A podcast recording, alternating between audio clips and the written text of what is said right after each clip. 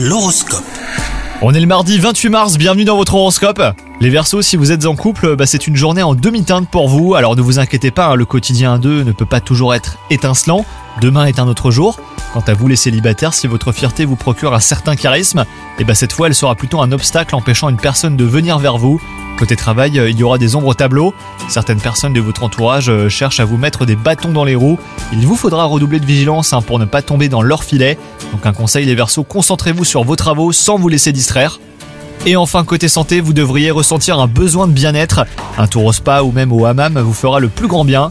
Une séance de natation ou une demi-heure de relaxation aura également l'effet escompté. Bonne journée à vous